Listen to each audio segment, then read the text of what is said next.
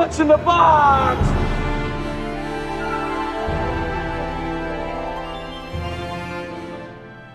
This is the bad place.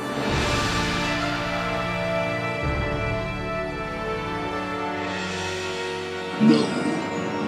I am your father. Velkommen til Spoiler din podcast om aktuelle film, hvor vi taler frit om filmen og er ikke bange for at afsløre slutningen. Bag mikrofonen i dag har vi produktionsleder Mie Goddag. og filmklipper Natasha. Hej hej. Jeg hedder Jost, og jeg er ham med en alt for stor DVD- og Blu-ray-samling og alt for mange streamingtjenester. Det er vores fjerde afsnit, og statistikker viser, at 90% af alle nyopstartede podcast ikke kommer over det tredje afsnit. Vi er ved nummer 4. Det skal fejres. Det gjorde vi overhovedet ikke Det lød ikke så øh, prangende, som vi havde håbet. Tillykke med fjerde afsnit. Skål, og tak fordi I stadigvæk lytter med derude. Det smager virkelig dårligt. Ej, Mia, det er slet ikke. øhm, ser I 90 års fødselsdag til nytår? Ja. Der, hvor han kommer til at tage blomsterbuketten og siger, I'll kill that cat.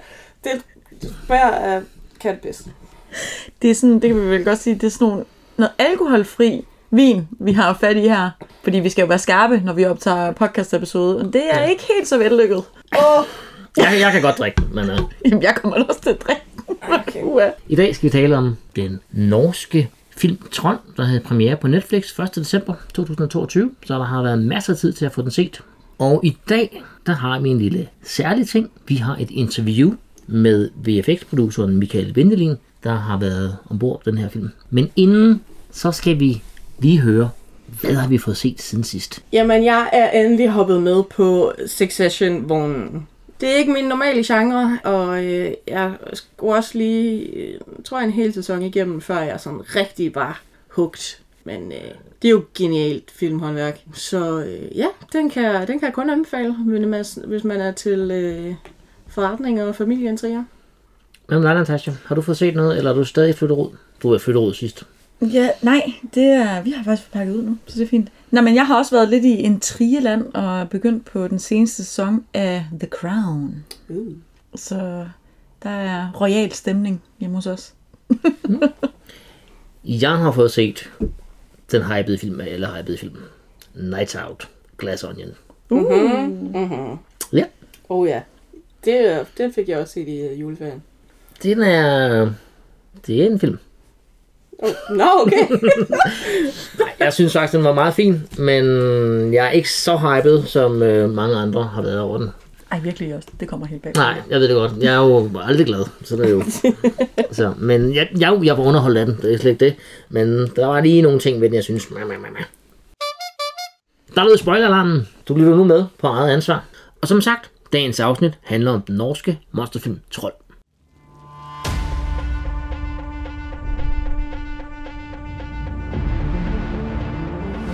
Jeg fortalte dere at for 1000 år siden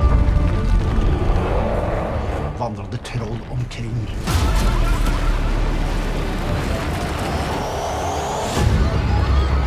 We are on the ground here in Norway. people running for their lives. Imagine the consequences.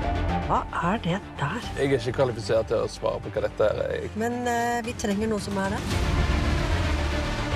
Roar Tidmann, statsministeren har gitt deg status som vitenskapelig rådgiver. Dere vet at jeg graver opp fossiler?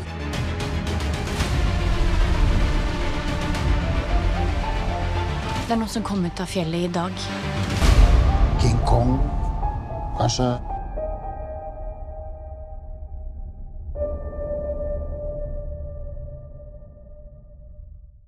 Inden vi lige får gået i gang med snakken her om filmen, så skal vi lige have et hurtigt resume af, hvad der egentlig sker, så vi lige er up to date.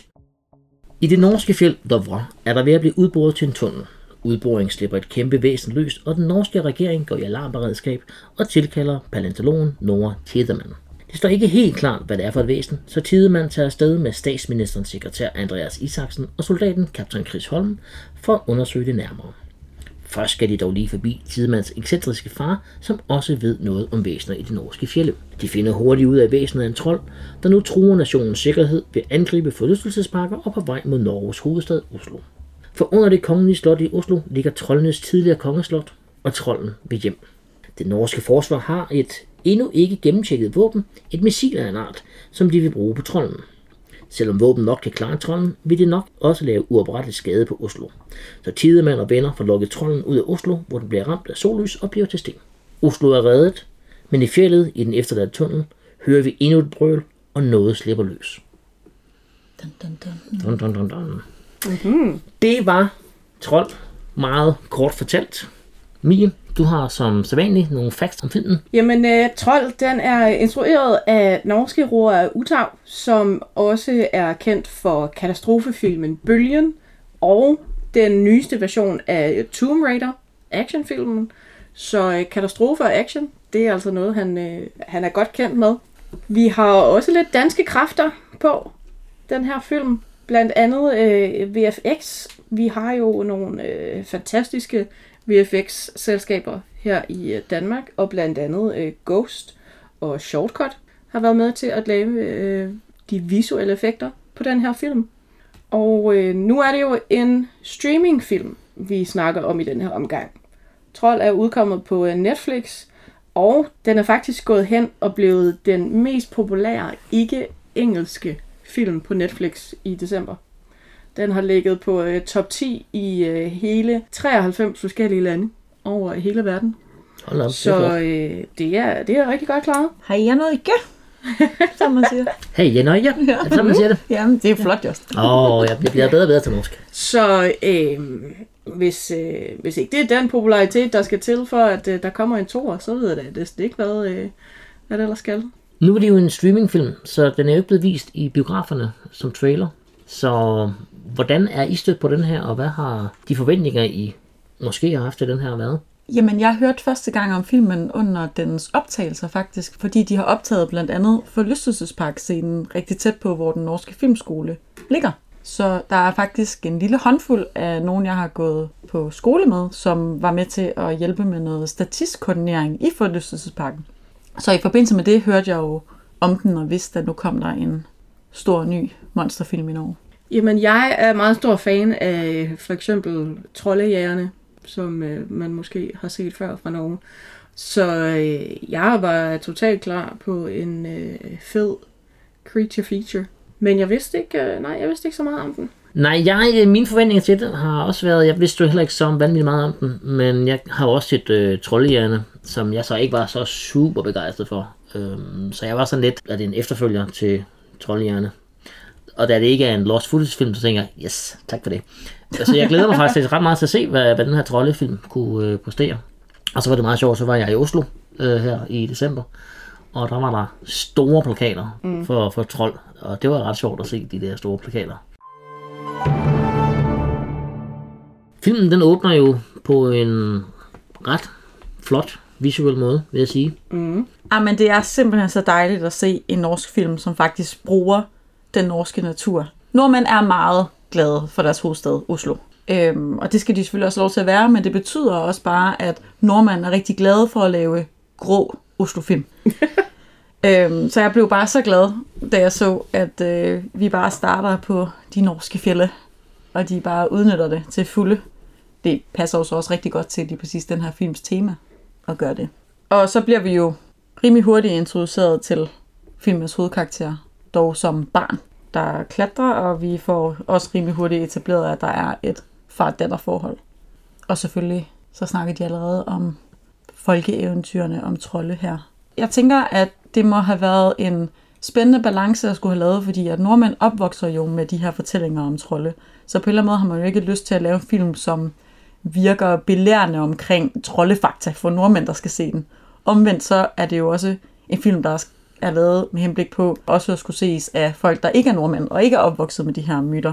Så jeg synes egentlig, at filmen formår at få også os, som ikke er opvokset med troldehistorier, ind i nogle af de her fortællinger fra starten af, uden at jeg sådan følte, at det var på sådan en belærende måde. Øhm, omvendt skal jeg sige, at jeg kunne bedre lide filmen til at starte med, før de begyndte at åbne munden. Fordi godt nok meget dialog, særligt i starten af filmen, som er ret cringe ja, det, det, man, får, man, man mærker i hvert fald med det samme, hvad det er for en type film, man skal ind i, og det er jo meget godt. Ja, jeg ved ikke, jeg synes godt nok ikke, at det var alle replikkerne, der var lige øh, velskrevne. Du tænker på åbningsscenen, eller også efter åbningsscenen? Ja, så også, ja, altså jeg, jeg mener, det også er efter åbningsscenen, at filmen har nogle generelle problemer med dens dialog. Så har den rigtig mange andre ting, der fungerer rigtig godt. Ja, det, det, det, det bed jeg ikke mærke i, og det, jeg tror også, det har noget at gøre med, at jeg forstår ikke så godt norsk. Jeg læser underteksterne. Så, så jeg forholder mig til dialogen i underteksterne, og ikke så meget til det talte. Og det kan godt være, fordi du har jo boet over, og du har også norsk familie, så du kan norsk meget mere end mig, og derfor har nemmere ved at, at fange, når ting lyder lidt cringe. Men det ved jeg ikke, hvad siger du, Mie? Nej, jeg var egentlig, øh, jeg var egentlig godt med på, på eventyret. Jeg synes, at dialogen og så videre er, er øh, fin, men jeg blev af en eller anden grund også meget ops på, at her får jeg nøglen til filmen allerede. Jeg sad og bed mærke i, fra mørket kom de, og i lyset dør de, og alle de her øh, vigtige øh, mytologiske referencer, at øh, de kommer til at være vigtige senere.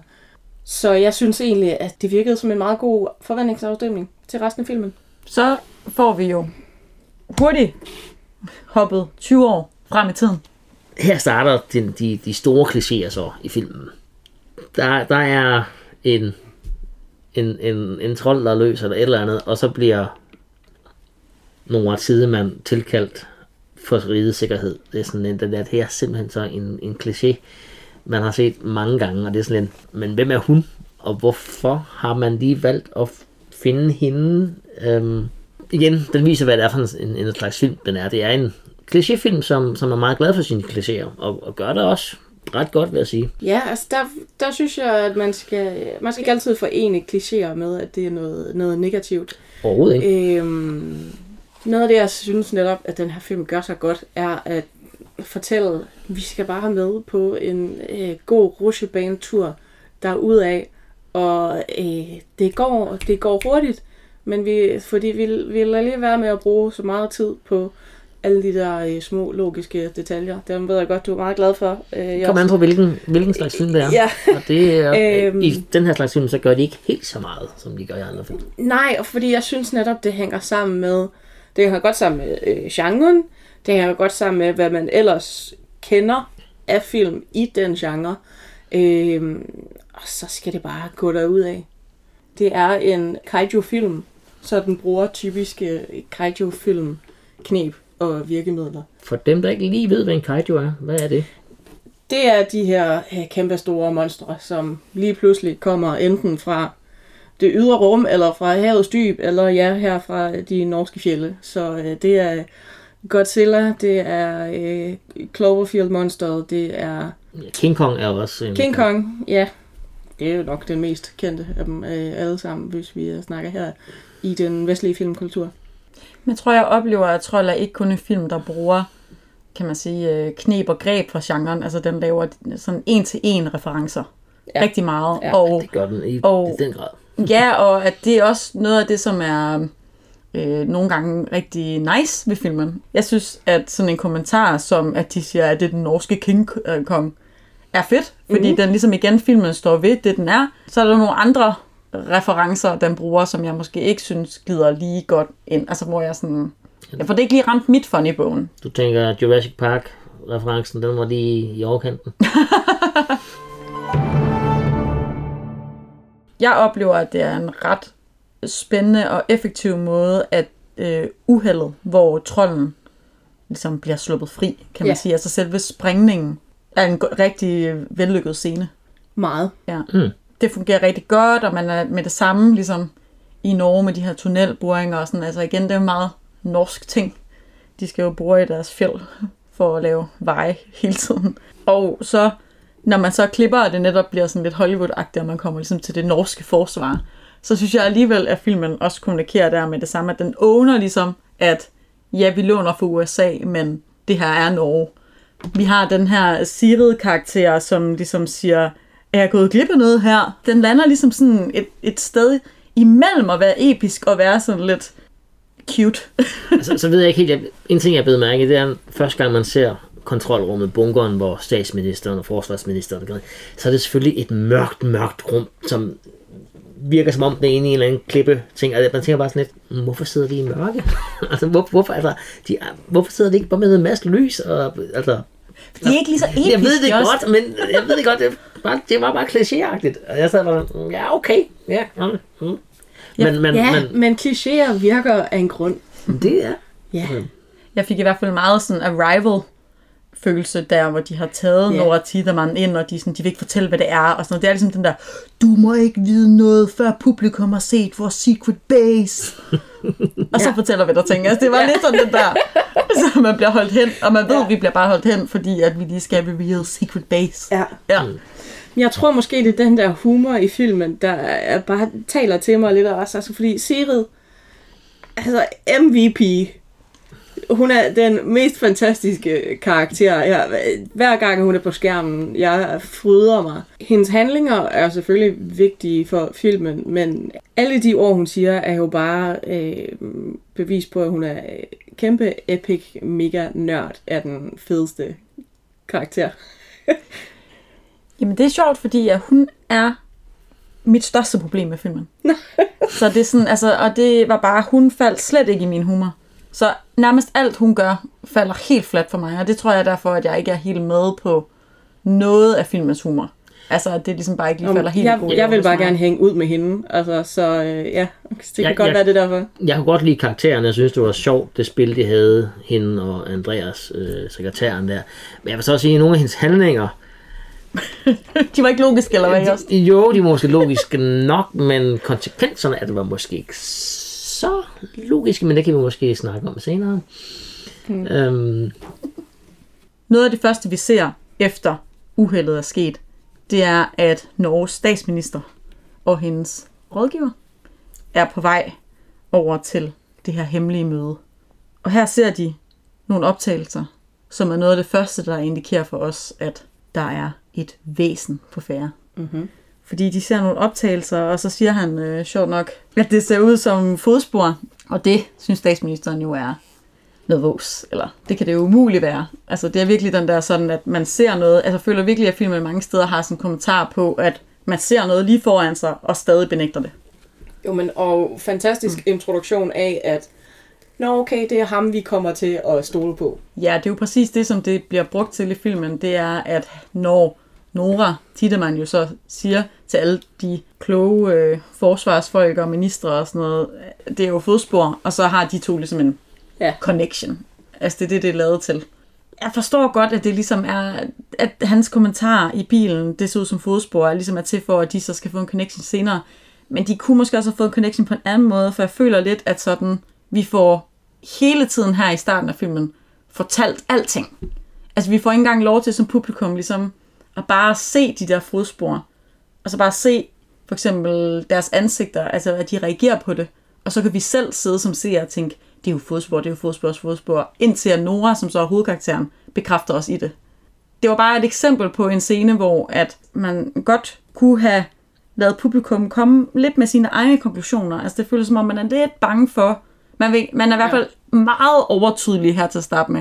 Og jeg Mm. tror, at filmen havde fået et andet suspenslag her i starten, selvom vi jo alle sammen godt ved, at det er en trold, fordi det er titlen på hele filmen, vi har Mm. klikket på det. Så tror jeg alligevel godt, at filmen kunne have haft en lille bitte smule mere suspense her, med Mm. at lave nogle få anderledes valg i blandt andet klipningen, som kunne have lavet lidt suspense, så kunne vi jo godt have fundet en anden måde, de to karakterer Mm. connected på. Men altså, det er en lille, det er måske min nitpicking ting, det her. ja, nitpicking, nej? Okay, det er min ting. Nå, okay, ja. Jeg er helt enig i, at det, det er ikke den mest suspense-drevne film, det her. Men jeg tror, det som, det som redder det lidt for mig, er, at øh, jamen sådan den der kommentar, det er jo fodspor, at men så ser man reaktionen fra de andre karakterer, Mm. sådan om, at, altså, hvad snakker du om fodspor? Sådan, nej, nej, der er sikkert den her helt meget logiske forklaring på det, i stedet for, altså, det, ja, det, jeg, så jeg synes, det, det går mere over netop sådan i humoren i det for mig. Og øh, jeg synes netop, at den her film faktisk er, den er sådan meget let og meget humoristisk. Altså der, jo, vi har selvfølgelig en hovedkarakter, der mister sin far, og sådan, det, men, øh, men den har, sådan- den har et meget sådan, en, en let måde, øh, let og lejende måde at fortælle sin historie på. Det er i hvert fald noget, den dyrker rigtig meget filmen gentagende gange, den her disbelief om, at det jo ikke kan ja. være trold. Og så tror jeg, det kan være lidt en smagssag, ikke? og om det Ja. lige rammer ens for om man synes, at det er for Ja. meget eller for lidt. Men den er i hvert fald tro mod det. For jeg, jeg har også lidt den der, at vi ved, filmen hedder Trold. Vi ved, der er en trold med. Altså, det er jo ikke nogen overraskelse. Og så synes jeg måske, at filmen bruger lidt for lang tid på at gemme, at det er en trold. Det bliver først rigtig afsløret, at det er en trold, når de ser den i, ude, på, ude i fjellet. Der ved vi, der er en trold. Nu er det bevist. Ja, jeg ved ikke helt, jeg synes måske, de gemte det lidt for længe. Altså, jeg, der er jeg faktisk øh, ret uenig. For jeg synes ikke, at øh, filmen prøver på at skjule for publikum, at det er en trold. Men vi skal også lige have lov til at være med på rejsen hen til, at der er en karakter, der øh, faktisk står frem og siger, hallo, det er fodspor. Det må heller ikke gå for hurtigt. Alle de karakterer, som sidder og øh, pynser på, hvad kunne nu alt det her være, alle dem, som så ikke ser fodspor og ikke siger ord trold, det er jo netop også alle dem, som er skeptikere i løbet af øh, filmen. Vores øh, hovedpersoner og dem, vi kommer til at følge med, det er jo, de ser jo med det samme, så snart de ser de der billeder, mm, fodspor. Jamen, de tror stadigvæk ikke selv helt, det er en trold. De ved godt, det er noget mærkeligt. Ej, men, men, men, men, altså- men de er stadigvæk i tvivl om, hvorvidt det er en trold. Jo jo, men de har heller ikke set andet end øh, fodspor. Altså, vi skal også lige se væsenet. Men publikum, filmen prøver jo ikke på at øh, få publikum til at tvivle, om det er en trold eller ej. Men hovedkaraktererne skal jo have lov til at, at tage den rejse. Der er i hvert fald ikke nogen tvivl om, at det her det er sådan en film, hvor publikum får lov til at ligge foran karaktererne rigtig meget. Ja. Og det kan jeg nok godt forstå, at du har det lidt mærkeligt med også, for det tror jeg måske også, jeg selv har. Men omvendt så er det et meget bevidst valg. Det, ja, ja, det, det og, tror jeg også. Ja, og filmen dyrker det meget, og så, ja, nu gentager jeg måske mig selv lidt, men så igen, så tror jeg bare, det handler om, om man er med på den humor, mm. øh, eller ej. Men i hvert fald, så får de nede i den her secret base jo set det første store billede af trolden. Og det billede, synes jeg bare er så lækkert. Mm-hmm. Og det leder os jo måske meget godt over til at skulle tale lidt omkring det visuelle aspekt af den her film. Og det er heldigt, du siger det. Fordi vi har jo været så privilegeret at få lov til at snakke med VFX-produceren Michael Vendelin, som jeg nævnte tidligere. Og det er der blevet et øh, ret spændende interview ud af, at høre hans betragtninger og hvordan det har været at lave den her film. Så øh, det synes jeg, vi skal høre nu. Det er en fornøjelse at byde velkommen til Michael Vindelin. Michael, du var øh, VFX-producer på Trold, som vi taler om i dag. Vil du ikke øh, starte med at fortælle lidt om dig selv og dit arbejde? Jo, det vil jeg meget gerne. Jeg er som sagt VFX-producer og arbejder på spillefilm og tv-drama, og øh, det en VFX-producer laver på, på den type produktioner er at være økonomisk og planlægningsmæssigt ansvarlig for alle effekter, uanset størrelse, om det er, at der skal fjernes en boom, eller om der skal store eksplosioner og trolde med, øh, som et eksempel. Øh, jeg er ansat af produktionen, så jeg er ikke ude og arbejder ikke for et VFX-firma, så jeg bliver ansat i produktionen, og er den, der skal være med til at finde VFX-firmaerne. Så indhente tilbud, og så få det afviklet. Det starter helt fra manuskriptet. Det er først, jeg får i hånd. Prøve at få en idé om, hvad er der af VFX i det her projekt? Øh, hvor stort skal det være? Se det lidt i relation til projektets samlede øh, hvad hedder det, budget, og så se, om det giver det mening at lave ting på den ene eller den anden måde. Skal der skæres ned til et absolut minimum, eller et sted med store armbevægelser? Heldigvis sker en gang imellem, hvad nogen har store armbevægelser. Det er dejligt. Ja, det må man sige, de har haft på den her film. Det har i hvert fald set sådan ud. Du er med helt fra manuskriptet. Hvem er dine primære samarbejdspartnere så i løbet af projektet? De allerførste, jeg arbejder sammen med, det er jo det er typisk producenten. Øh, Så det er dem, jeg får manuskriptet fra. Øh, Nogle gange er der en instruktør tilknyttet på det tidspunkt. Nogle gange er der faktisk ikke. Så handler det om at starte ud med at se, om vi kan lave et ballpark-budget for, hvad er det, der står på papiret, hvad kunne det koste at lave? Lidt ligesom line-produceren vil sidde og gøre for alle optagelserne, og en postproducer vil sidde og sige, men der er så meget lydarbejde, eller der er så meget klippearbejde for at få det her igennem. Så kan jeg gå ind og tage min specifikke del og sige, der skal så meget VFX til, for at det her det kan laves. Jeg arbejder meget ofte og allerhelst sammen med en VFX supervisor, som er den mere kreativ pendant til det, jeg laver. Og der vil det så typisk være supervisoren, der går ind og kreativt begynder at arbejde med instruktøren og producenten om at sige, hvad der er vigtigst for den her historie. Hvad er det for nogle ting, vi skal tage ud, hvis vi skal have budgettet ned? Hvilke, hvilke håndtag kan vi trække på for at holde fast i den kreative vision omkring projektet, men sker noget af det bort, der er mindre vigtigt. Så med en øh, film som for eksempel Trold, i forhold til sådan designet og looket, hvor virkelighedstro skal det være, hvor magisk skal det være, hvor, hvor er den del af processen henne, og er du med i den?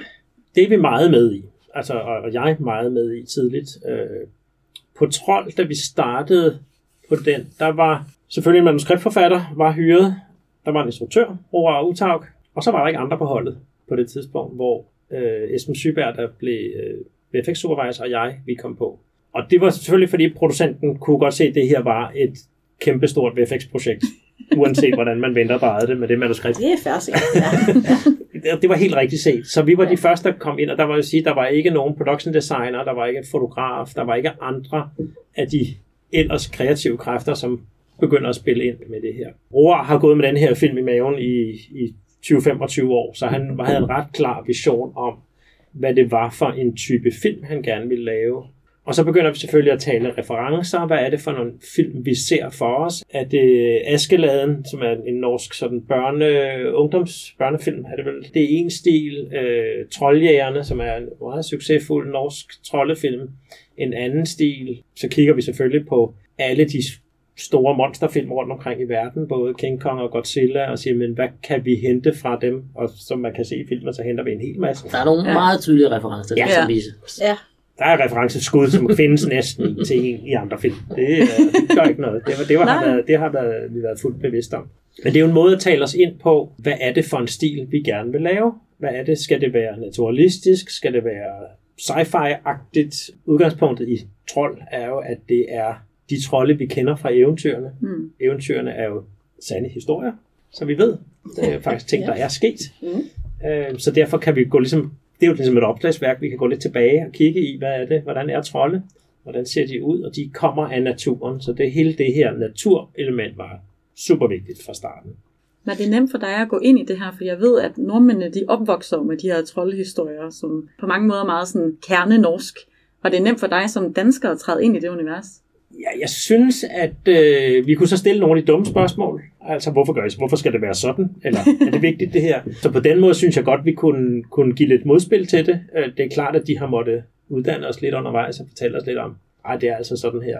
Øh, Trold og skal s- være. Selvfølgelig kan trolde ikke tåle sollys. Altså, det ved alle jo.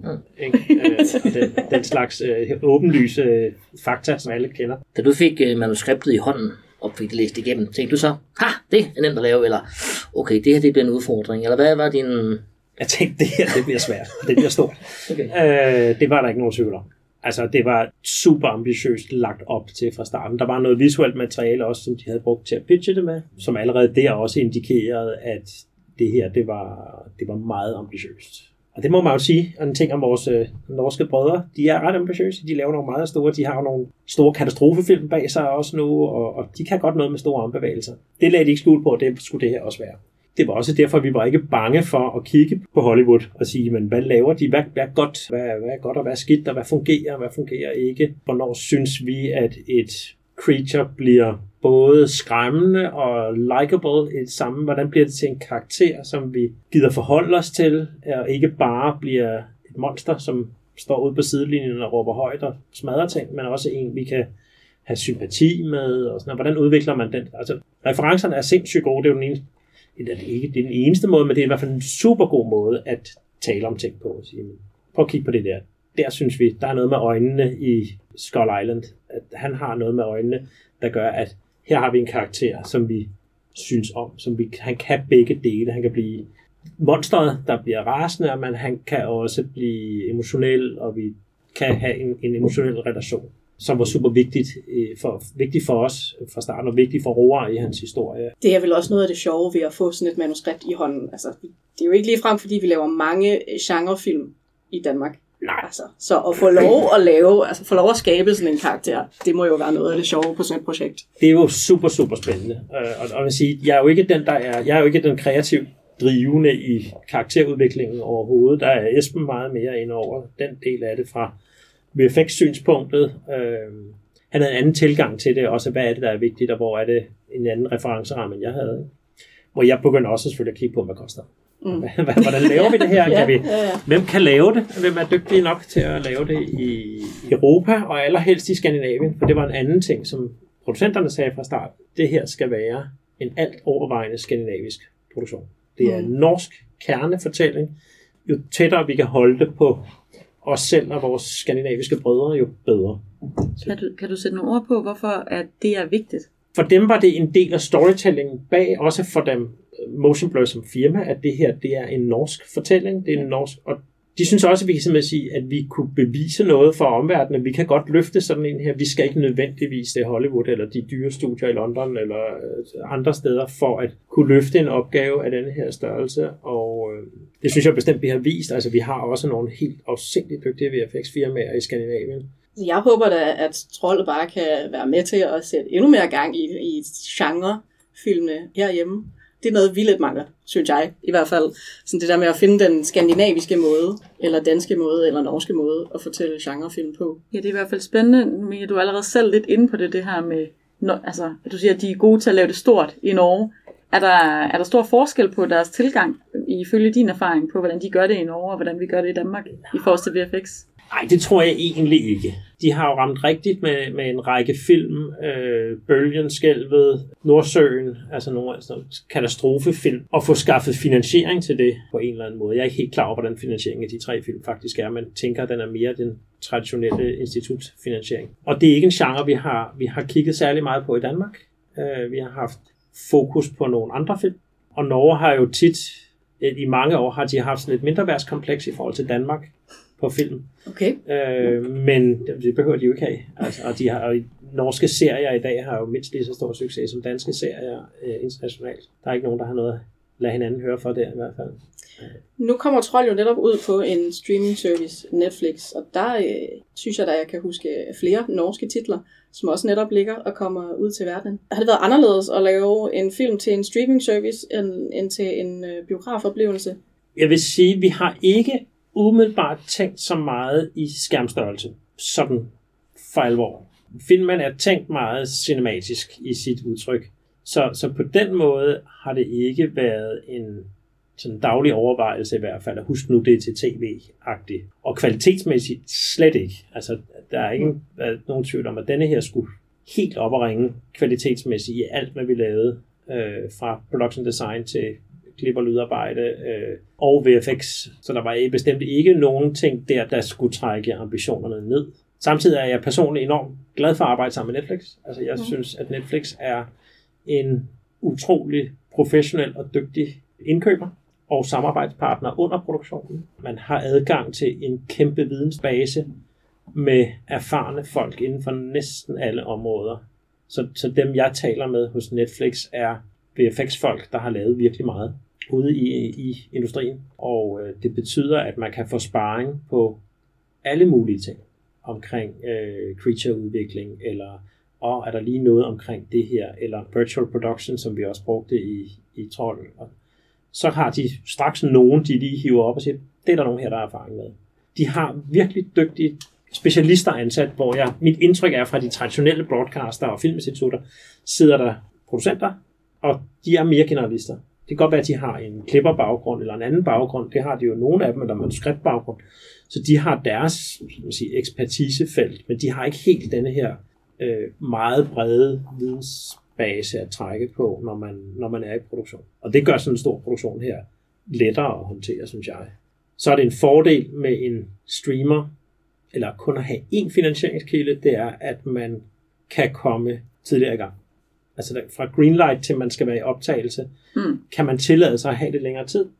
Øh, fordi der er kun én kilde, der skal sige, ja, nu kører vi. Hvor vi traditionelt set på spillefilm især, når det er sådan et patchwork af finansiering, så kommer man lidt for sent i gang. Tit. og så skal det være færdigt, fordi nu har vi jo pengene, nu skal vi bruge dem, og nu har folk tid. Så, så det der med tid til forberedelse, og at bruge tid, penge i forberedelsen, er noget Netflix er klar på. Hvad, hvad har været nogle øh, udfordringer på Trold? Åh, oh, jamen altså selv selvom vi har øh, haft rigtig mange penge at, at arbejde med, og meget store armbevægelser, så, er det jo, så kan vi jo stadig ikke lave alt det, vi allerhelst ville. Så snart manus var låst, og mens vi stadig var i designproces på trolden, så gik vi i gang med at prævisualisere alle troldescener ud fra manus. Fordi vi havde selvfølgelig lavet budget ud fra manus, der siger, at trolden kommer gående ned af Karl Johan og træder hen over bilen og kigger sig tilbage. Og så har vi jo siddet sammen med roer og tænkt, så er der et billede den vej, og så er der et billede den anden retning, og så har vi et overbliksbillede, så det er nok 3-4 klip. Og når man så laver den som previs, så tænker man, det var nok 10 klip. Og når vi taler creature-produktioner, så koster det hver eneste gang, vi klipper. Det er det, der koster penge. Det er, hvor mange klip skal vi lave med den kontrol. Det er klart, det koster også penge, hvor vanskeligt det, vi laver i hvert enkelt klip, men det er især shot count. Så vi endte med, at den første previs, den kostede dobbelt så meget, som vi havde budgetteret med. Og det gik jo selvfølgelig ikke. Men så har man en lille animationsfilm på hver scene, som man kan begynde at klippe i. Over kunne sidde med en klipper, og han kunne sidde med Esben, supervisoren, og så kunne de sidde og diskutere scenerne igennem og sige, men hvad er minimum for at få den her scene til at fungere? Hvad er need to have, nice to have, og vores ligesom drømmescene. Drømmescenariet, det er helt stort, det vidste vi godt, det var ikke realistisk. Øh, vi klippede en version, der var på budget, så okay, vi kan godt fortælle den på budgettet. Den scene bliver lidt fattig, den der, den der fungerer fint, og den er lidt blodfattig herover, der kan godt være, at vi skal finde ud af at gøre den lidt større. Og så udvidede vi alle scenerne en lille smule i forhold til det, vi havde budget til. Og det var så det, vi filmede efter.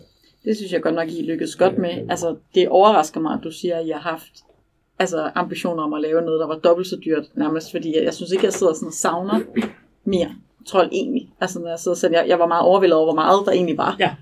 Det er jo meget tydeligt, at det selvfølgelig er trolden, der ikke i virkeligheden. Men jeg tænker, der er jo også rigtig mange andre ting, I har lavet i VFX. Men jeg tænker, der er mange af jeres eksplosioner og sådan noget, jeg tænker, der måske ikke helt var ægte. Ja, vi har dog alligevel fået lov at fyre meget krudt af. Heldigvis. Ellers er det ikke rigtig ja, det, Der er vi glade for at have haft øh, danske Homer Højmark og hans team med på optagelserne. Der skulle fyre noget, fyres noget krudt af, selvfølgelig. Så det har vi også gjort. Men jeg tænker alligevel, der må være en masse bygninger, som I springer i luften ja. i filmen i Oslo, som heldigvis, hvis jeg tager til Oslo igen, nok står der. Det er, det er rigtigt ja. nok. Det er rigtigt nok. Og, og øh, så er der det, det andet heldige, det er, at når man har set filmen og skal forklare, hvad der er sket, så vil man begynde at gætte på, at der er mange flere, der er gået i stykker. Man har ødelagt. Det er meget let, nemlig. vi, har bygget, vi har bygget et hus til Destruction, og det er ja. det, hvor den her Freja-klokken, øh, uret, der, der han går igennem, den ned på, på Karl Johan. Den har vi så genbrugt på det næste hushjørne, hvor han også vandrer ind igennem. Og så har vi øh, den bygning, han spejler sig i. Det er en, den findes ikke, så den har vi lavet fra bunden af. Og så selve stationen, som han vader igennem og ødelægger på vejen. Og så den bro, han fejrer væk med hånden. Hvad med det hus, hvor ægteparret bor i med hunden? Øh, det... det har vi faktisk gjort omvendt, fordi der har vores øh, art department har bygget det destruerede hus, og så har vi faktisk til etableringsbilledet i den scene, har vi lavet et, et pæne hus. så det pæne hus er det falske hus? Det pæne hus er det falske hus. det er jo sådan en ting, vi netop, hvor jeg kan gå ind økonomisk og sige, for dem var det måske lidt dyrere at bygge noget, der var destrueret. Men vi har et etableringsbillede af det pæne hus, mm. og så har vi en helt spillescene omkring ruinen. Ja. Og det vil sige, at vi kunne have valgt, at hvis vi havde lavet spillescenen med et VFX-hus, så havde vi haft 20 VFX-billeder, og nu har vi et VFX-billede. Det, det, der er mit job, det er at finde ud af, hvor der er økonomi i at lave hvad. Hvad er den smarte måde at lave det på her? Øh, mantraet er næsten altid, at omkring en spilledialogscene, der vil vi gerne have så lidt VFX som muligt. Fordi det giver klipperne mulighed for at arbejde med karaktererne, på en måde, hvor, vi ikke, hvor jeg ikke sidder i baggrunden hele tiden og siger, hov, det var en, to, tre klip for mange, til hvad vi har råd til at lave færdigt. Ja, det kan jeg kun uh, stemme for, som, som klipper. ja. Hvad kunne være noget, man slet ikke lægger mærke til af VFX? Oh, jamen altså, med, der bliver jo i, i, i evakueringen af byen, for eksempel, er der jo en masse clean-up af små aktiviteter, mennesker, der går steder, hvor der skal være en tom by, for eksempel. Så der har vi jo siddet og arbejdet på at bare fjerne så var der nogen, de kørte der lige en bil forbi baggrunden der. Selvom så man ikke skal tømme hele Oslo Selvom vi filmede klokken ja. 4 om morgenen, og fik ja. lov at spærre nogle gader af, og sådan noget, så, man siger, ja. så hvad, hvad kunne vi så? Hvordan gør vi det så? Så er der jo sådan et aspekt som, som kørebilleder, alle gange vi er inde i en bil eller inde i en helikopter. Det er ikke traditionelt VFX, for det er faktisk noget, vi har lavet bagefter, men det er virtual production. Det vil sige, det er ting, vi har effektet i kameraet. Det vil sige, vi har skudt det på et studie, men med en stor skærm bagved. Så det er in-camera VFX. Så, så det er også en, en stor del af filmen. Vi har 750 VFX-skud, og jeg tror kun, vi har 160-70 stykker med trold. Vi har også lavet øh, alt det, der foregår i, i jægerflyene, er lavet på en... Vi havde et flysæde og en pilot med hjelm på, men uden visir. Og resten omkring ham er bygget op i CGI. Så det er selve cockpittet og nogle af billederne udefra er VFX. Og så er, var vi så heldige, at vi har haft en meget god aftale med det norske forsvar, så vi har også fået lov at filme nogle rigtige F-35 fly, der, når de letter for eksempel, så er det rigtigt. Og det er altid det gode, når vi kan få lov at blande. Vi kan få lov at blande noget, der er helt den virkelige virkelighed, og så kun skal lave nogle ting, der kommer ind imellem, så får det en større troværdighed. Hvad er, det, hvad er det fedeste at lave? Er det alle de der sådan skjulte ting, hvor man skal gemme hister her? Eller er det den kæmpe trold, der står midt i billedet? Og... Altså, jeg vil sige, Trold har ubetinget været det fedeste projekt at være med på indtil videre for mit vedkommende, fordi det bare bare så specielt og stort. Øh, Men min personlige sådan, filmsmag, så laver jeg faktisk helst de typer film, hvor man ikke helt kan se, hvad vi har lavet bagefter. Vi talte tidligere om, der var en del referenceskud til andre kendte film. Er der nogen skud i den her film, du tænker, eller tror, eller håber, måske bliver kommende referenceskud i andre film? Jeg synes skuddet, hvor han fejrer en stor hvide bro til side, den eksploderer, det synes jeg er, er mega fedt. Jeg synes også, det var fedt, da han vandrer gennem den her Freja-klok. Freja-klokken i, på, på Karl Johan i Central Oslo er meget sådan ikonisk norsk sted. Det, Det, det er sådan en location, som alle nordmænd kender. Og så er jeg ret vild med opvågningsscenen oppe i, i fjellet, i det, det område, der hedder Bøverdalen, hvor, hvor han vågner, hvor vi ser ham ligesom komme ud af sin naturcamouflage. Det synes jeg var fedt lavet. Hvad, hvor lang tid tror du, der går, før der kommer sådan en uh, stor uh, VFX-film igen i uh, Skandinavien? Et, et håb er jo, at Netflix vil følge op på den. Ja, der, Der er nok flere historier i, i det univers. Den lægger jo lidt op til, at der er en trold mere. Ja, Det kan vi jo ja. godt afsløre. Ja. Ja. Der er jo en søn. Så er der... Sverige har gang i noget katastrofe-tv-serie, ved, jeg, som også er meget stort, øh, som også bliver ret spektakulært, og der er... Jeg ved ikke så meget, om der er nogen danske sådan i den genre, øh, kan vi sige, på vej. Det har jeg ikke hørt umiddelbart. Det, det er nok nærmest, det er nok fra vores norske og svenske familie, vi skal vente. Vi plejer at slutte vores podcast altid med en filmanbefaling. Så hvis man synes, at uh, Trold var super fed, har du en anden filmanbefaling? Jeg kan jo varmt anbefale, at man sørger for at se den, det svenske Oscar-bidrag, uh, Boy From Heaven, som lige er åbnet i biograferne i torsdags, og som har en del VFX i, som man forhåbentlig ikke ser. Work in the shadows. tak, den anbefaling uh, tager vi med videre. Og tusind tak, fordi at du vil komme og være vores allerførste gæst, Michael. Det er en fornøjelse. Jamen tak, det har været super hyggeligt. Tak til Michael for det spændende interview. Nu skal vi prøve at snakke lidt om det visuelle. Jeg er først og fremmest helt vild med designet på den her trold. Mm-hmm. Jeg elsker, hvordan at den får lov til at være en kombination af både at være sådan ret øh, rå, og det er jo ikke en glamourøs trold, sådan en hyggetrold, vi har med at gøre med. Altså, det er, den er jo lavet af bjerg, ligesom. Mm-hmm. Altså stenkæmpe, vi har med at gøre her. Og samtidig så synes jeg, de formår at putte enormt meget sjæl øh, ind i den her trold. I løbet af filmen får jeg enormt sympati med trolden. Jeg har netop også fanget lige fra øh, øjeblikket, ja, med hvor vi ser øjet på trolden. Både fordi jeg kan forbinde det til nogle øh, andre referencefilm, altså der er Jurassic Park med et T-Rex øje og, og så videre, det, eller øh, kæmpe drage med drageøje, der lige pludselig, øh, altså så jeg er, jeg er med det samme fanget i sådan, okay, nu kommer, nu kommer, jeg har ikke lyst til at kalde det monstret, øh, Det er jo monstret i filmen. ja, her kommer øh, væsenet, og så kommer vi over den her fantastiske sekvens, hvor den bare vokser og vokser og vokser og vokser, og halen får lige sit eget skud, hvor, den, hvor man får lov at se den feature, og det synes jeg er meget, meget effektfuldt. Jamen, jeg synes også, helt overordnet, så synes jeg, at den visuelt, så er det en helt fantastisk flot film. Altså, jeg vidste ikke, fordi jeg havde snakket norsk så vil jeg tro, det var en, en Hollywood production film.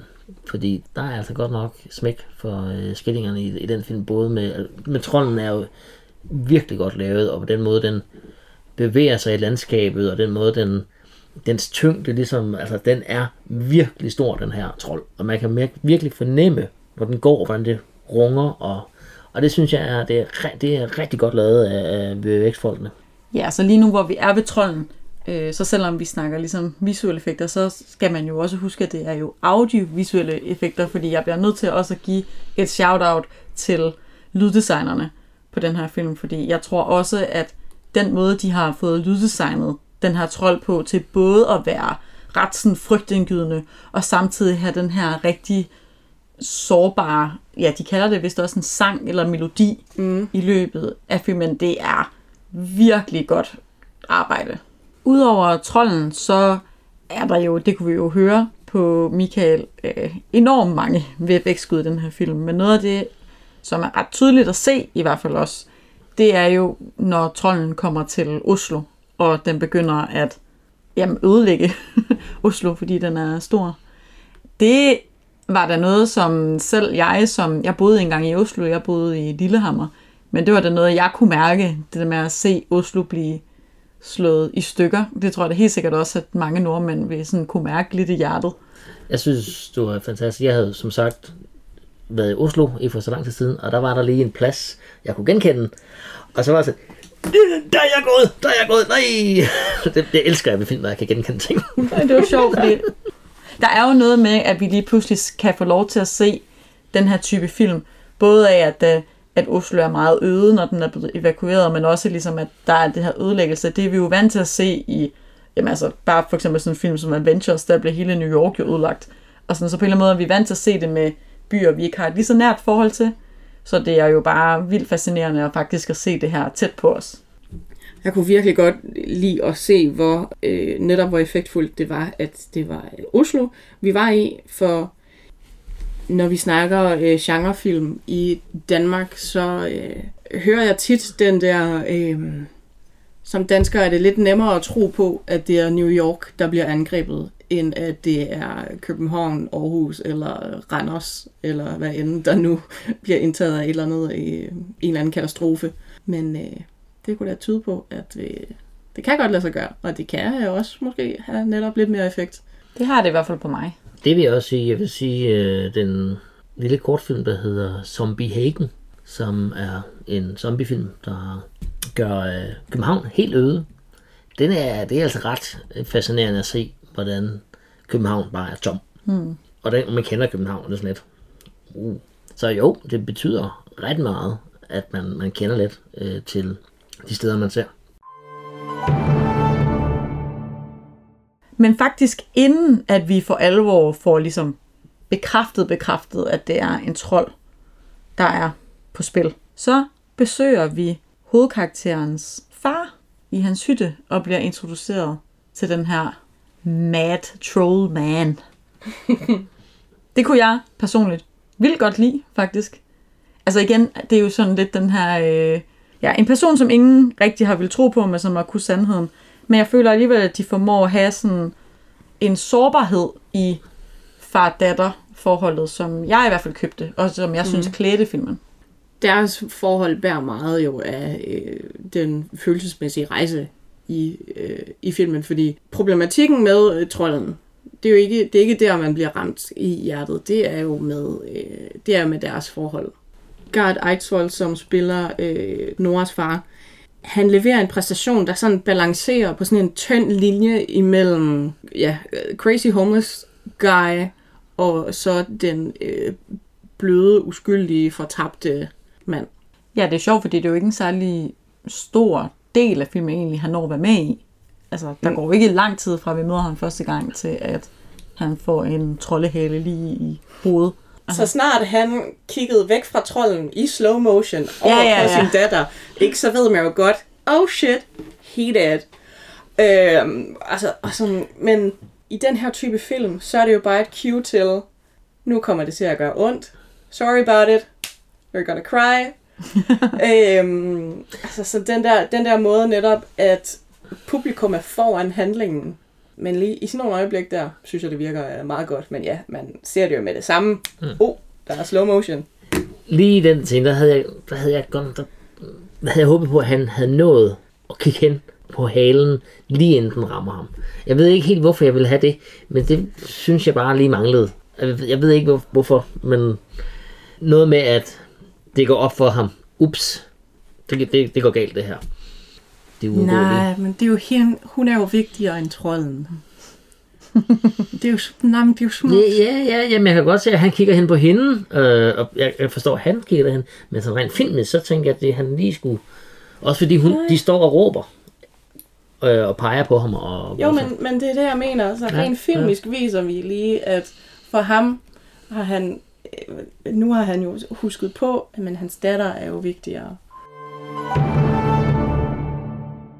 En af filmens styrker er brugen af det her mytologi.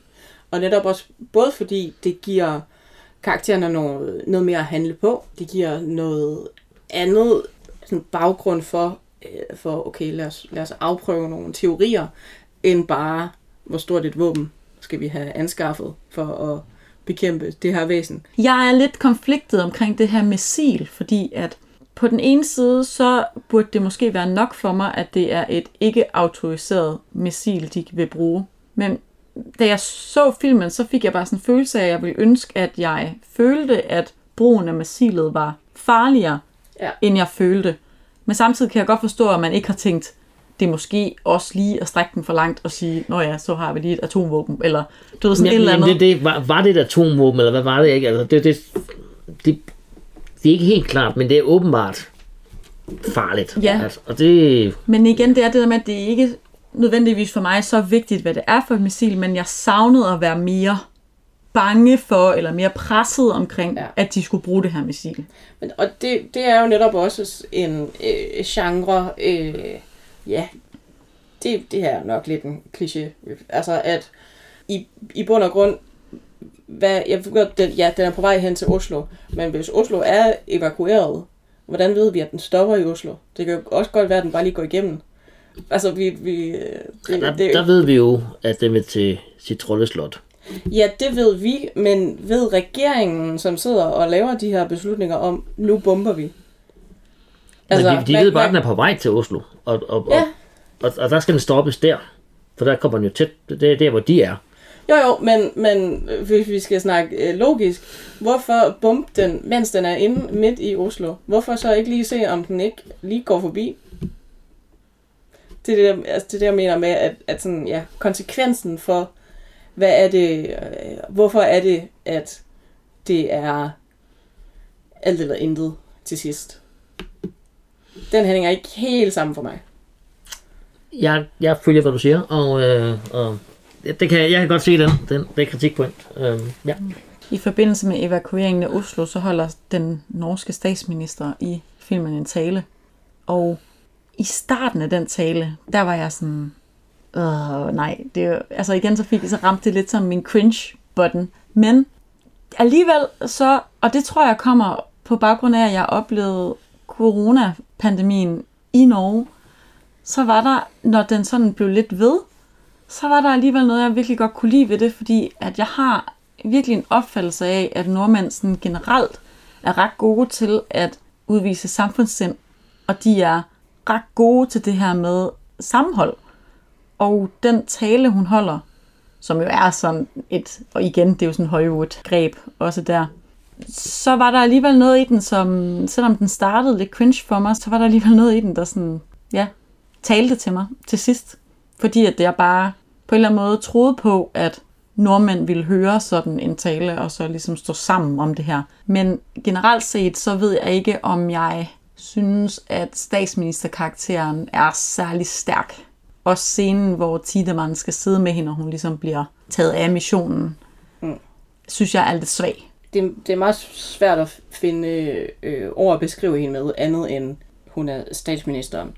Ja. Mm, så, så, ja, fordi så, hun har og, ikke- og lidt hvad den, den funktion, hende så, hendes karakter så naturligt har. Øhm, Og det er jo heller ikke en karakter, der på den måde betyder, altså i særligt for Nej. den her film, det er jo ikke fokuset, men alligevel, så tror jeg, jeg savnede alligevel lidt, at man havde ja, gjort den karakter lidt mere interessant for mig. og sådan præsidenten fra Independence Day, eller, ja. eller sådan noget. I den, Ej, øh, det, i det, det er den jo. Chris, der holder den tale Ja. i, øh, til sidst i filmen. Det, Ja. ja. det er jo Ja, det det er er. Independence Day-talen. Ja. Altså.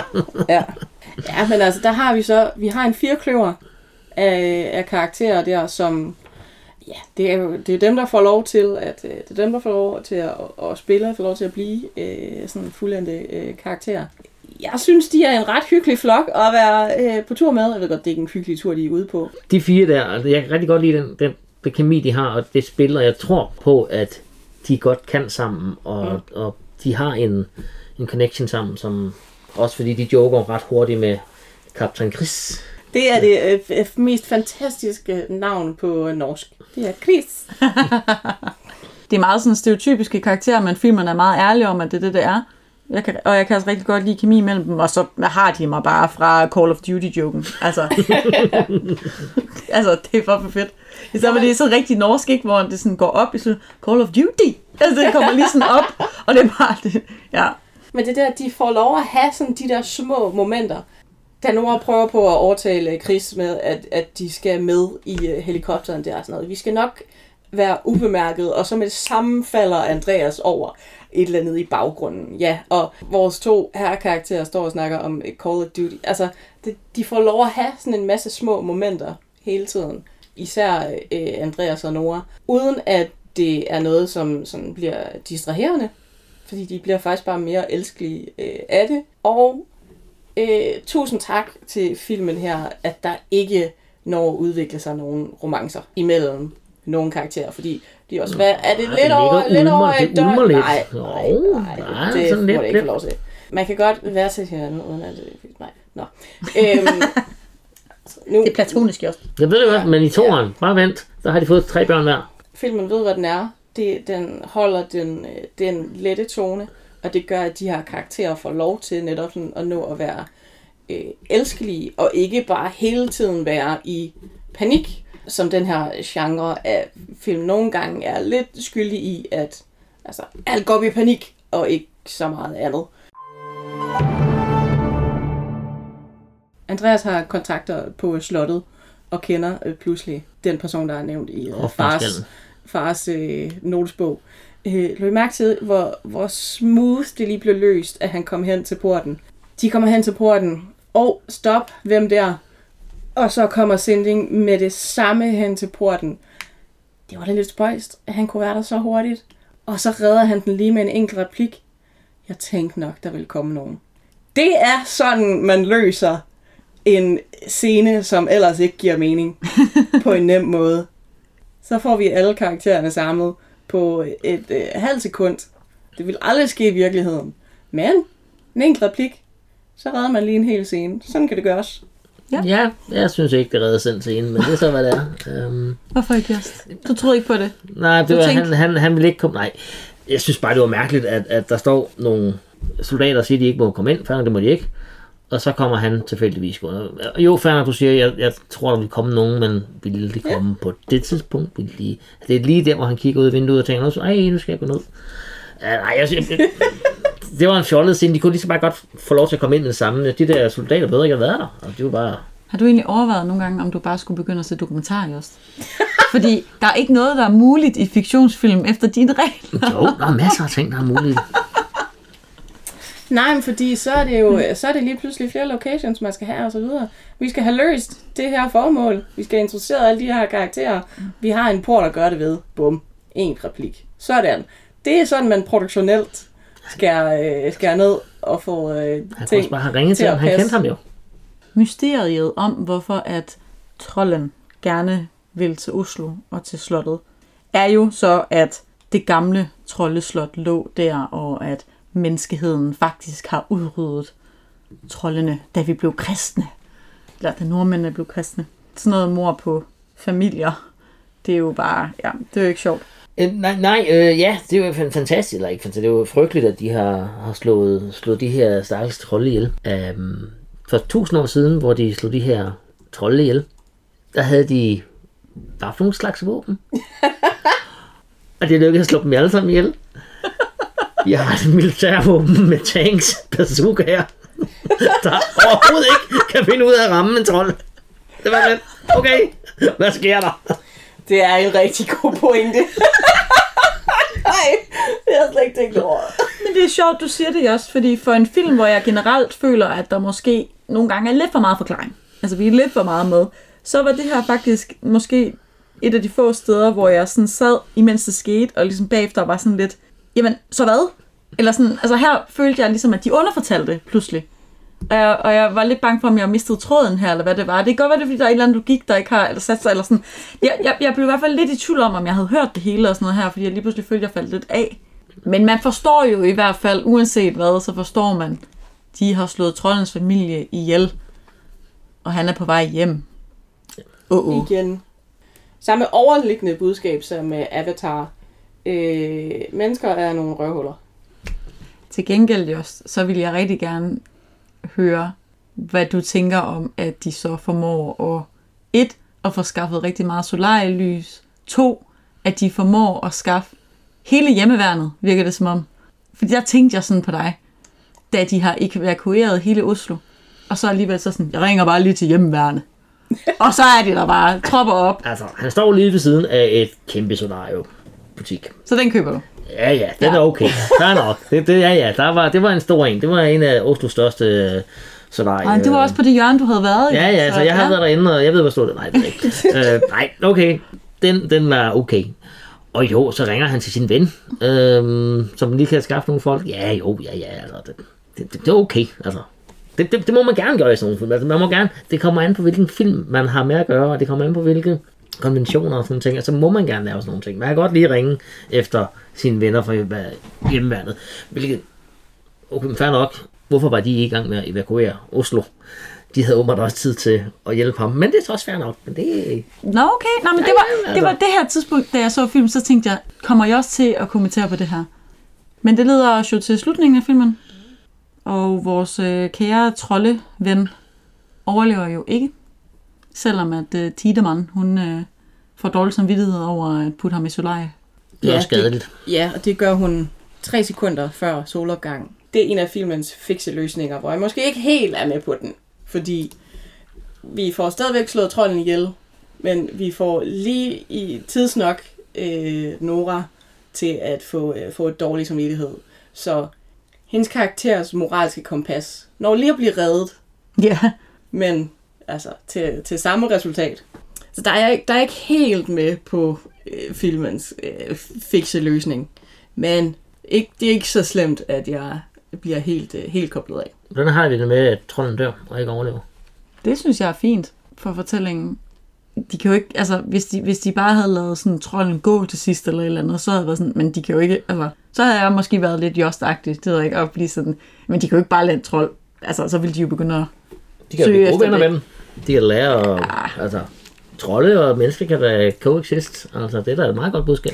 Om, så, så, der skulle have været en noget anden film til, før at jeg havde, havde troet på, at yes, vi lader den bare vandre rundt. Øh, ja, der, der skulle have været noget mere ja, der kommunikation mellem trolden og, og menneskene, der skulle have været en eller anden form for... Jo, men eller øh, vi når lige at bygge et kæmpe indhegning, eller øh, whatever.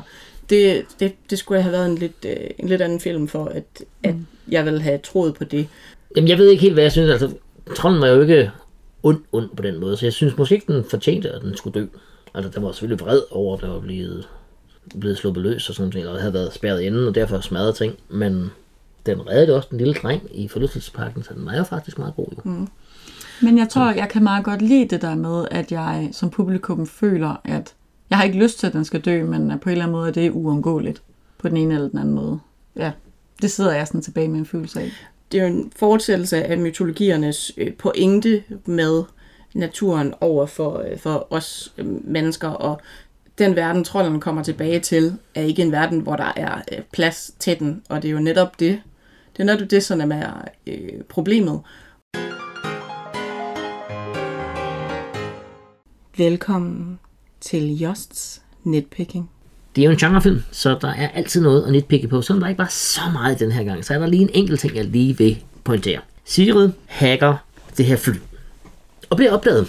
Hun har mere eller mindre lige begået landsforræderi. Hvor får hun lov til at stå? Lige ved siden af, hvor det hele sker. Hun bliver ikke eskorteret væk af noget øh, militærpoliti. Nej, det er en ommer. Jeg tænkte faktisk det samme. Jeg vil i hvert fald gerne rose Trold for dens længde. Fordi i forhold til mange af dens søstre slash brødrefilm i Hollywood, som altid føler, at de skal være tre timer lange, så formår Trold at have den længde, som den her type film kan holde til. Den er sådan lige lidt over halvanden time. Men altså alt i alt vil jeg sige, at Trold er måske ikke den... Altså, den kommer ikke på top 10 af min favoritfilm, men jeg var godt underholdt hele vejen. Ja, det var jeg også. Jeg synes også, det var fint, og jeg vil ser gerne en, en toer. Der er ingen tvivl om, især hvis den kan holde den øh, visuelle kvalitet, som etteren, etteren havde. Jeg, er jeg er, er meget imponeret over øh, Trold egentlig, og jeg vil påstå, at det er en, en udfordring at lave en, øh, en film af den her type med så god øh, selvforståelse for, hvad den er, hvad den skal nå at øh, kunne, øh, uden at gå på, øh, på kompromis også med de dele, øh, som jo bare er altså, ekspertfuldt gennemført. Vi snakkede kort med Michael om det. Det er jo en Netflix-film. Det er ikke en biograffilm. Savnede I at sidde i det store mørke på det store lærred og se trolden vandre hen over Norges fjelle? Mest i forhold til lyden, vil jeg sige. Jeg har ikke sådan et surround oplæg derhjemme, det burde jeg jo have.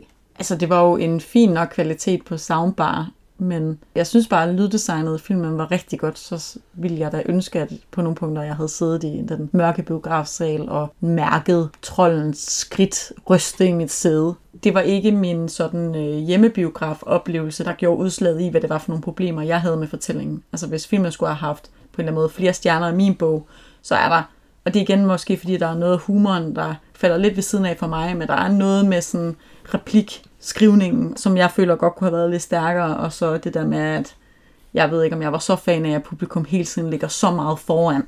Så, så de ting, igen, jeg havde af, kan man sige, issues med filmen, var ikke noget, som var, at jeg havde set den derhjemme i min sofa at gøre. Det havde helt sikkert været fedt at få lov at opleve den her trold på et kæmpe, kæmpe lærred. Men øh, tonemæssigt synes jeg, det var en øh, hyggelig film at sidde og, og se derhjemme. Jeg synes ikke, jeg føler, at jeg er gået glip af noget ved ikke at se den i, øh, i biografen. Jeg synes heller ikke, at jeg gik glip af noget synderligt ved at bare se den hjemme. Altså nu mener jeg generelt altid, altid man skal se film i biografen, fordi det er et stort lader, så det, det foretrækker jeg. Men jeg tror også, der er et eller andet med, at nu køber jeg en billet til den her film, og så det er det ligesom en engangsforestilling, man har, hvorimod man ser det på Netflix, hvor man bare kan shoppe igennem, hvor den så ikke koster så meget. Jeg ved ikke, om man laver sådan en, en om jeg har ikke betalt så meget for filmen, så jeg forventer ikke så meget af den. Mm. Kontra hvis man gik i biografen, og så tænkte man, nu har jeg betalt rigtig mange penge, nu skal jeg sidde midt for i på den største lærred. Så der tror jeg også, der er en eller anden form for forventningsforskel, men, men ellers synes jeg, det var en, en, en rigtig fin oplevelse derhjemme i, øh, på sofaen. Det er jo meget godt at se film, men det vigtigste er jo at snakke om filmen, som vi gør her. Så næste gang du er til fest, og samtalen falder på filmen Trold, eller Trolde generelt, så kommer der her tre ting, du kan sige for at gøre dig super interessant. Der er mange steder i Norge, der har troldeagtige navne. Et af de mest kendte er fjeldvejen Troldstien. Her kan du se vejskilte, der advarer mod at vække troldene fra deres tusindårs søvn. Tidligt i filmen bliver der påpeget, at hvis der eksisterede trolde, så har man da selvfølgelig fundet fossiler af dem. Men alle ved jo, når trolde dør af sollys, så bliver de jo til sten. I filmen taler statsministeren til Norges befolkning og erklærer undtagelsestilstand. Men Norge har faktisk ikke nogen regler for undtagelsestilstand. Det var Trold, men der findes jo rigtig mange andre film. Så vi vil gerne komme med tre anbefalinger, som på en eller anden måde relaterer sig til Trold. Natasha, hvad, har, hvad vil du anbefale? Altså, vi har nævnt filmen i dag, men hvis man ikke har fået nok trold, så vil jeg anbefale Trolljæren fra 2010, som er en anden norsk film. Det er en helt anden type troldefilm, fordi det er en found footage film. Så man skal ikke forvente at se det samme, som man har gjort nu her på Trold, men det er en anden fortolkning af, hvordan man kunne lave en norsk troldefilm. Hvis man er klar på endnu en uh, creature feature, så synes jeg, man skal give Cloverfield fra 2008 et, uh, et forsøg. Det er også en found footage film, og uh, her er det, ja, som tradition tro, New York, der bliver uh, smadret. Men det er en fed tur, man kommer på med de her karakterer, så, uh, så den kan jeg kun anbefale. Jeg er også gået lidt i den norske filmbane, og der vil jeg gerne anbefale filmen Død Sne fra 2009. Den handler om nazizombier, og det siger vist det hele. Den er vanvittig morsom, og den er virkelig fjortet.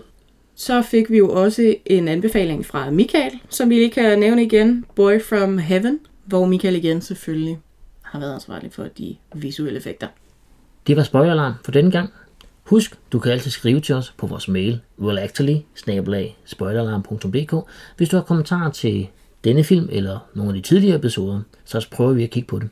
Hvis du godt kan lide at høre spoileralarm, så bliver vi også rigtig glade, hvis I vil anbefale os til jeres venner. Og husk, at I også kan følge os på Facebook og Instagram, så bliver I opdateret med det samme, at nye episoder kommer ud. Bag mikrofonen i dag var Mie, undertegnet Jost og Natasha, der også klipper afsnittet. Tak til Jonas Elliot Bestedt for musik, Lisa Fukushima for grafik og logo, og tak til Michael Vendelin for at være vores første gæst i studiet. Næste episode kommer til at handle om gyserkomedien Megan. Vi spoiles ved.